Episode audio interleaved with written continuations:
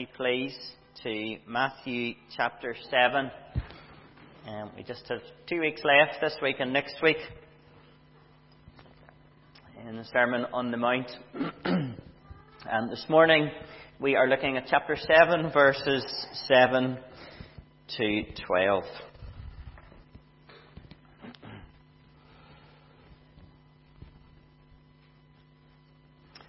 Let's read God's Word together. Matthew 7, verse 7. Ask, and it will be given to you. Seek, and you will find. Knock, and it will be opened to you. For everyone who asks receives and the one who seeks finds. And to the one who knocks, it will be opened. Or which one of you, if his son asks him for bread, will give him a stone? Or if he asks for a fish, will give him a serpent? If you then, who are evil, know how to give good gifts to your children, how much more will your Father who is in heaven give good gifts, good things to those who ask him? So, whatever you wish that others would do to you, do also to them. For this is the law and the prophets. We're almost at the conclusion of the Sermon on the Mount. But before the conclusion, Jesus brings us again to the subject of prayer. Prayer is important in the kingdom of God. In fact, there is more time given to prayer in this sermon than any other subject. As Christians, as children of the kingdom, it is important we think about prayer. It is important not just that we pray, but that we pray right. Now, the focus in our verses this morning is not so much what we pray, we've looked at that before. Um, Jesus has already instructed us in that through the Lord's Prayer, but our focus this morning is who we pray to. We pray to a good Father. And that's simply what I want us to take away this morning. We pray to a good Father. I wonder how this knowledge might change the way we pray. Perhaps we could think about that as we go through. Now, as always, context is important. And as we begin to move towards the close of this sermon, we're, we're wanting to bring really all the ideas of the sermon to mind. Jesus has been teaching about discipleship, about life in the kingdom of God, and what that looks like. He began with the Beatitudes, showing that we come into the kingdom through poverty of spirit. And when we realize that, we mourn our sin, we are humbled, and we hunger and thirst for righteousness. And really, the rest of the sermon is showing us what this righteousness looks like. It is merciful, it is peacemaking, it is pure. As we live in this way, we are salt, we are light, we are distinct from the world in which we live. Jesus has pushed us to the depths of our heart um, time and time again as we thought about anger and lust and honesty and revenge, even loving our enemies. We were pushed to assess where the priority of our hearts really lie. We've been told not to worry. not to judge others, and above all, to seek first the kingdom of God and his righteousness. Perhaps you have felt overwhelmed by the standard of the kingdom. And I believe with what we look at this morning as Jesus returns to the subject of prayer, we don't need to be overwhelmed, but humbly depend on our Father for kingdom living. As I said, we saw in the Lord's Prayer the things we should pray for. We should pray for God's name to be honoured, for His kingdom to come, for His will to be done. We should pray that God would provide all we need to live in His kingdom and that He would forgive us and keep us from temptation. So it's important we pray the right things. And Jesus has outlined these right things and priorities for us. As we come to chapter 7 and verses 7 to 11, we are told to ask, seek, and knock. The verb's in the present tense. It's suggesting to us that we are to continually ask, seek, knock.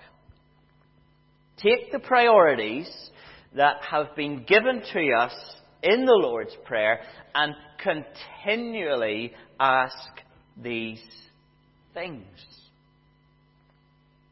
Ask, seek, and knock are commands, and there are promises that come with these commands from Jesus. Look at verse 7 and 8 again. Ask, and it will be given to you. Seek, and you will find. Knock, and it will be opened to you. For everyone who receives, sorry, who asks, receives, and the one who seeks, finds, and to the one who knocks, it will be opened. Now, perhaps you're thinking, I have asked until I'm blue in the face, but I have not received. Or I, I, I have been seeking hard, running after an answer from God, and it hasn't come. Or more intense, the intensity seems to build up. I have been knocking, and perhaps Prayer has felt more like knocking your head off a brick wall. It feels frustrating, like you're getting nowhere. So, what is the promise here? Well, the illustration Jesus gives in verses 9 to 11 helps us to understand what the promise is. Let's just read those verses again together. Verse 9 Or which one of you, if his son asks him for bread, will give him a stone. Or if he asks for a fish, will give him a serpent. If you then who are evil know how to give good gifts to your children, how much more will your Father who is in heaven give good things to those who ask him? So we're thinking here of a child asking a father for bread, a legitimate request, and the father tricks him. He gives him a stone that, that, that looks like a bit of bread, and of course the stone will, will harm him. Or, or the son perhaps asks for, for a fish, and again the father tricks him, perhaps giving him something like um, giving him a snake, perhaps that looks like, like an eel or some fish. And of course, that, that could kill the son. And the argument is this if men who are evil, sinful, and selfish, if they give good gifts to their children, how much more will your Father who is in heaven, who is completely good, who is perfect, how much more will He give good things to those who ask Him? Your Father in heaven can only give good things. So I believe the command and promise is this Ask your Father, and He will always give good things to you. Now, of course, this isn't a promise we'll get everything we ask for. We all know that by experience. But whatever we ask for, we can trust our Father to give us what is good. Turn for a moment to Luke 11. This is Luke's account of Jesus' teaching on prayer. And Luke puts the two sections together, the Lord's Prayer, and then goes directly into these um, commands ask, seek, and knock. He finishes that, that section, Luke 11, verse 13. If you then, who are evil, know how to give good gifts to your children, how much more will the Heavenly Father give the Holy Spirit to those who ask? So it seems the focus is spiritual gifts, spiritual things. Now Matthew doesn't say this, but the spiritual focus, priority, promise would certainly fit with the teaching from Jesus that we have considered these past months to pray for forgiveness of sins. This will be given to you. John writes, if we confess our sins, he is faithful and just to forgive us our sins. Pray for deliverance from evil, and this will be given to you. Psalm 121, the Lord will keep you from all evil. Pray for help and strength to be obedient to God, and this will be given to you. God's Spirit is with us continually striving towards that very goal. And for all other things that we ask that Scripture does not promise to us, we trust that God will give us what is good. Listen to what one writer, Alec Motyer, says here. He says, If it were the case that whatever we ask, God was pledged to give, then I, for one, would never pray again. Because I would not have sufficient confidence in my own wisdom to ask God for anything. I think that's helpful to us. Can you imagine something really crucial, a really significant, perhaps even extreme time in your life, and you knew that whatever you asked God for, He would give you? You're suddenly hit with a crushing burden, realizing this is on me. I need to make the right decision. I, I need to ask for the right thing. I need to try and work out how this is going to play out in days and months and, and even years from now. You, you see the point? We, we, we would never ask for a thing for fear of asking for the wrong thing. Jesus says just keep asking, trusting His wisdom God's wisdom to do what is right and good. Listen to what Elisabeth Elliot says on prayer. She says, God never withholds from his child that which his love and wisdom call good.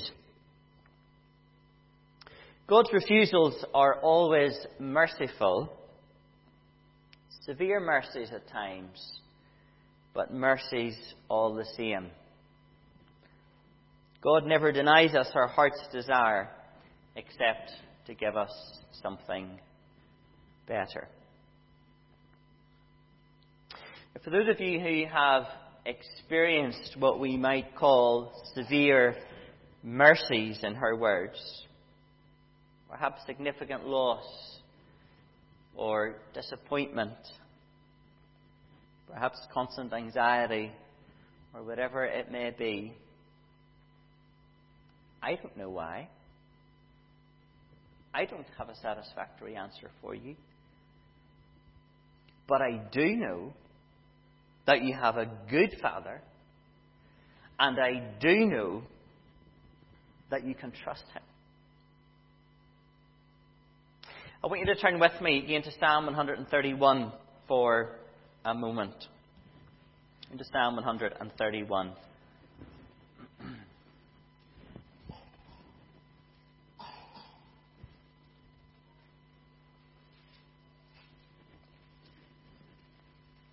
I think this is helpful for us as we think about coming to God as our Father.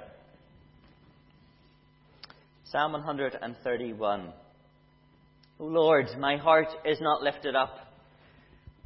My eyes are not raised too high. I do not occupy myself with things too great and too marvelous for me, but I have calmed and quieted my soul. Like a weaned child with its mother, like a weaned child is my soul within me. O Israel, hope in the Lord from this time forth and forevermore. There's a beautiful picture here for us of safety and security and confidence as we think about coming to God as our Father. First one of the psalm is, is confessing the sin of pride. My heart is not lifted up. And then confessing the sin of presumption. My eyes are not raised too high. And then the psalmist basically says, he says, there are things I will never understand.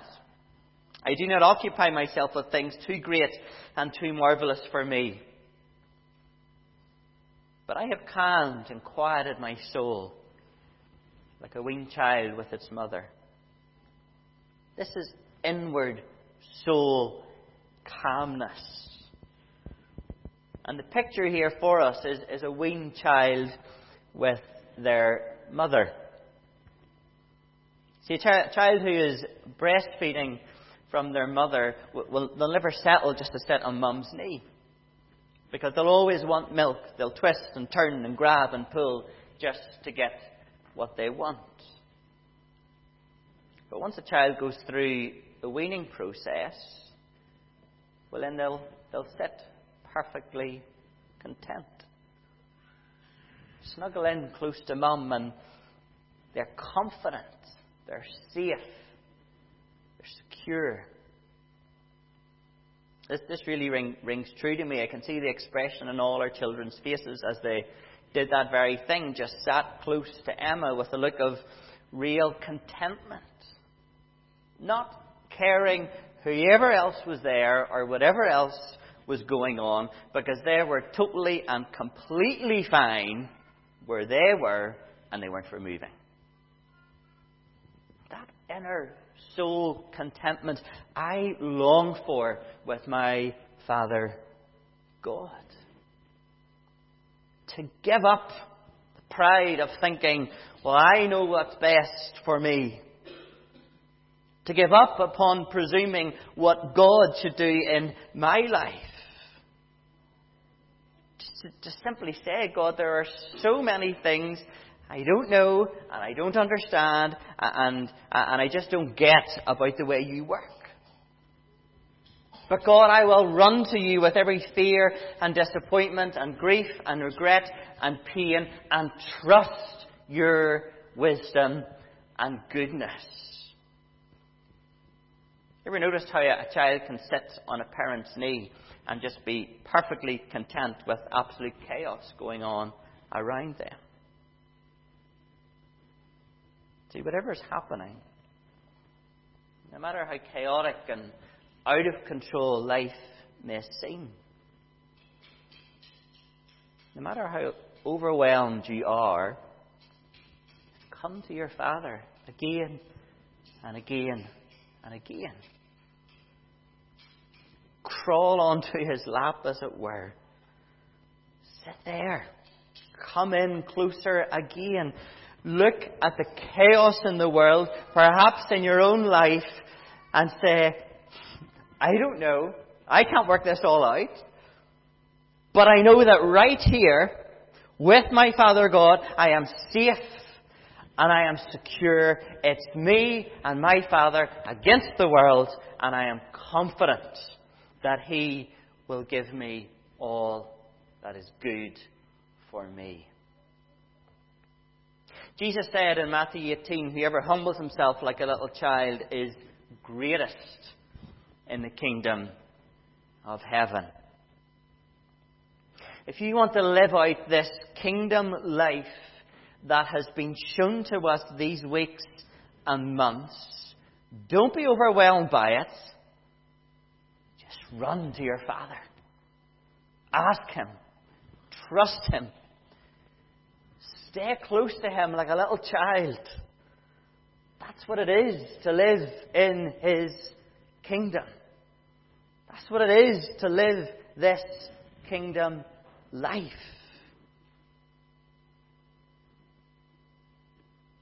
So, what difference would it make to your prayer life? Knowing that you pray to your Father who always gives you good things. Well, let's think about verse 12. So, whatever you wish that others would do to you, do also to them, for that is the law and the prophets. And here Jesus summarizes the teaching of the Old Testament. Jesus said something similar when he was asked by scribes what the greatest commandment was. And he said to these scribes, quoting Deuteronomy, Hear, O Israel, the Lord our God, the Lord is one. And you shall love the Lord your God with all your heart, and with all your soul, and with all your mind, and with all your strength. Jesus added, The second is this you shall love your neighbour as yourself. There's no commandment greater than these. In the Old Testament, in Exodus, Leviticus, Deuteronomy, we have the law spelt out for us in all its details. Here, Jesus summarizes the law. And he's saying that if you want to keep the law of God, then love your neighbour. Do to them as you would want done to you. Remember earlier in Matthew 5, Jesus said, he did not come to abolish the law or prophets, and so we should not take anything away from the law. And now he gives us this summary of the law and prophets to help us live this out. Paul says the same thing writing to the Romans in chapter 13. He says, Owe no one anything except to love each other for the one who loves another has fulfilled the law. For the commandments, you shall not commit adultery, you shall not murder, you shall not steal, you shall not covet, and any other commandments are summed up in this word, you shall love your neighbour as yourself. Further writing to the Galatians, Paul says the whole law is fulfilled in one word, you shall love your neighbour as yourself. You remember the little bands lots of Christians used to wear, WWJD? What would Jesus do? supposed to help us think how to live as Christians. Here we have WWIW. What would I want? If we are serious and intentional about living as children of the kingdom, then we've got to think, what would I want? Now, let's take a moment to think of some areas of application, and the application here is endless. But we think in the home, your spouse, or children, or someone you live with annoys you, gets on your nerves, makes a mistake, sins against you, whatever it may be, how are you going to respond? Will you put yourself in their shoes? How would you want them to respond to you? Well, that's obvious, isn't it? We would want to be quickly forgiven. We'd want them to laugh off our silly mistakes and say it doesn't matter. We come into the church. Perhaps someone's just simply standing alone after the service. Put yourself in their shoes. What would I want? I'd want someone to come and speak to me as soon as possible. Perhaps someone's going through a difficult time and we wonder, I just don't know what to do to help them. Put yourself in their shoes. What would I want? We think outside the church. We walk down the street, we see a homeless person, you think, hmm, what should I do here? Well, put yourself in their shoes. What would I want? Pretty obvious, isn't it? These are just a few isolated examples. But this is the principle that Jesus gives us for kingdom living. We don't treat others by how we believe they deserve to be treated, but by how we ourselves would want to be treated. And you wonder how much hurt and division and pain could be prevented in our homes, in our churches, perhaps in our workplaces, in this world, if we simply lived by this kingdom principle. Whatever you wish others would do to you, do also to them, for this is the law and the prophets. Now, perhaps you're aware that too often you don't treat others as you expect to be treated. Perhaps you're thinking, well, why should I live like this? Well, this brings us again to Christ, and we're going to remember his sacrifice for us. Christ, the one from whom we deserve punishment, judgment, and rejection, and yet the one who put himself in our shoes taking our place on the cross, dying for our sin, bringing us forgiveness, peace, love, and acceptance. Let's pray together.